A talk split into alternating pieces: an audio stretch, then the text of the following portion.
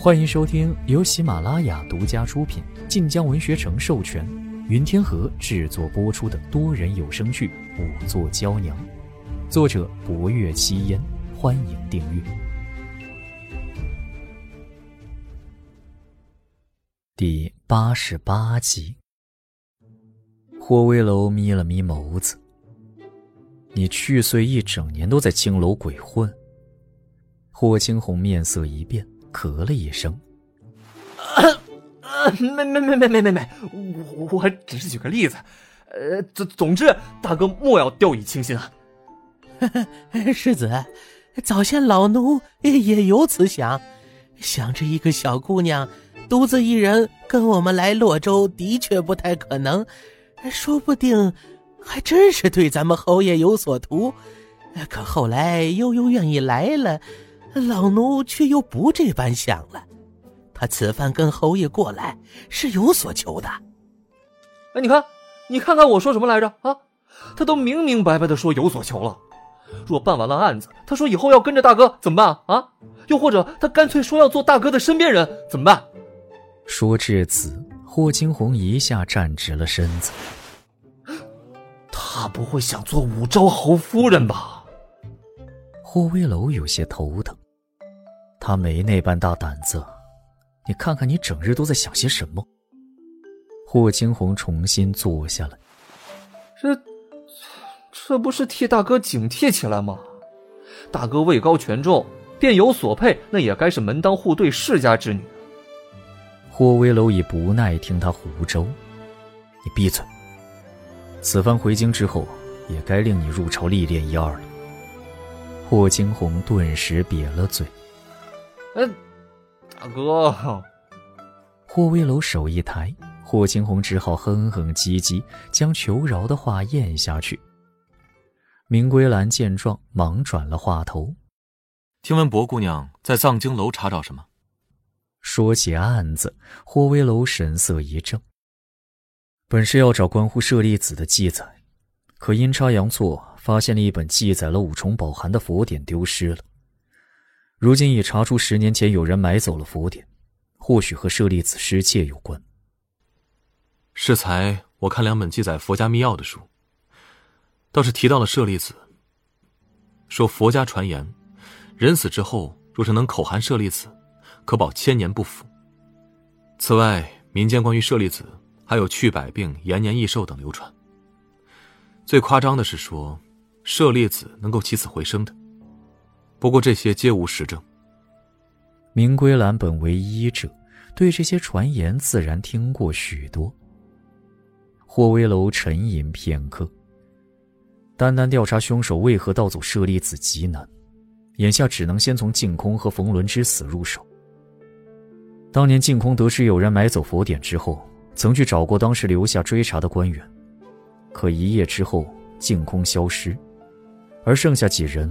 也未曾提过有人买佛典之事，如此，更坐实了他们当中有人与净空之死有关。此番冯伦死了，是他发现了当年的凶手，还是说，他也是当年知情人之一？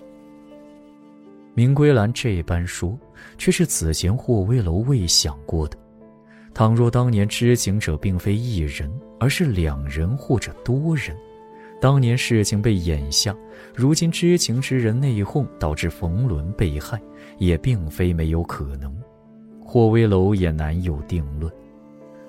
此等可能还需查证。冯仑作为主官，且和净空相熟，当年净空的确最有可能找他。若他为知情人之一，倒也解释得通。只是如此一来，可能太多，案子便越发扑朔迷离了。霍威楼又将那画拿出来看，又令福公公到跟前。当年你也在场，你且看看，看可能回忆起什么异常之处。福公公将图纸展开，啊，静明画的倒是细致，老奴本已记不清了，看了此图，倒是立刻回想起来。可若三位大人所言，当日只有下雨之时，场面有些混乱，其他时候众人几乎不曾挪过位置，可下雨时，礼台四周的回廊里皆有御林军守卫，也不可能众目睽睽之下消失啊。当年准备大典，冯仑和岳明权本就在洛州，是到的最早的，之后便是吴虞。吴虞和王清甫皆为京官，吴虞虽是文官，却有几分身手。霍威楼看着黑线勾勒的画，喃喃耳语。冯伦死的那夜。吴虞和王清福可互相为证，而岳明权却无人可作证。薄姑娘说过，冯大人身上多处淤伤，与人发生过争执打斗。杀死冯伦的人的确有些身手，且净空被谋害的手法残忍。若凶手为同一人，那此人不仅身手不错，还对人之骨骼了解颇多，心智亦颇为厉害。寻常人杀人之后，多半心慌意乱，可谋害净空的人，不仅将其肢解，还将尸块藏入佛像之内。霍威楼眉头一拧。冀州还未有消息来。算起来，咱们的人刚到没两日，若要找到当年的匠人，只怕还需要些时间。霍威楼神色微暗。去查了清家人。看看十年之前的旧事有无异常。福公公忙应了。夜色落下，因白日下了雨，晚间便格外冷。未得宣召，薄若幽便在厢房中待着。案情查到此处，冯仑的死因、遇害之地和遇害凶器皆已查明。净空的遇害处虽然有了论断，可死因与凶器尚且难有定论。凶手动机或许都和舍利子被盗有关，可舍利子当初是如何被盗的，却还未破解。薄若幽心中思绪缠乱，一转眼看到了那珍奇护手。他手背伤处的肿已消了，只剩下一片乌青。于是他小心翼翼地将下午未戴过的那只护手戴了上，动了动指节。心底烦乱，忽而一散。收好护手，薄若幽上榻歇下，很快便呼吸绵长起来。第二日一早，霍威楼起身之时，薄若幽已在外相候。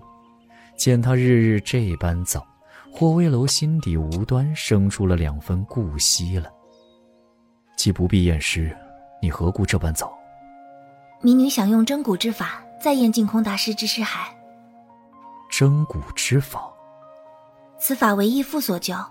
不瞒侯爷，此前民女只看义父用过，自己还未试过。霍威楼看了薄若幽一瞬，你试便是。不若幽心底微松，很快，霍威楼带着一行人往停尸的院子而去。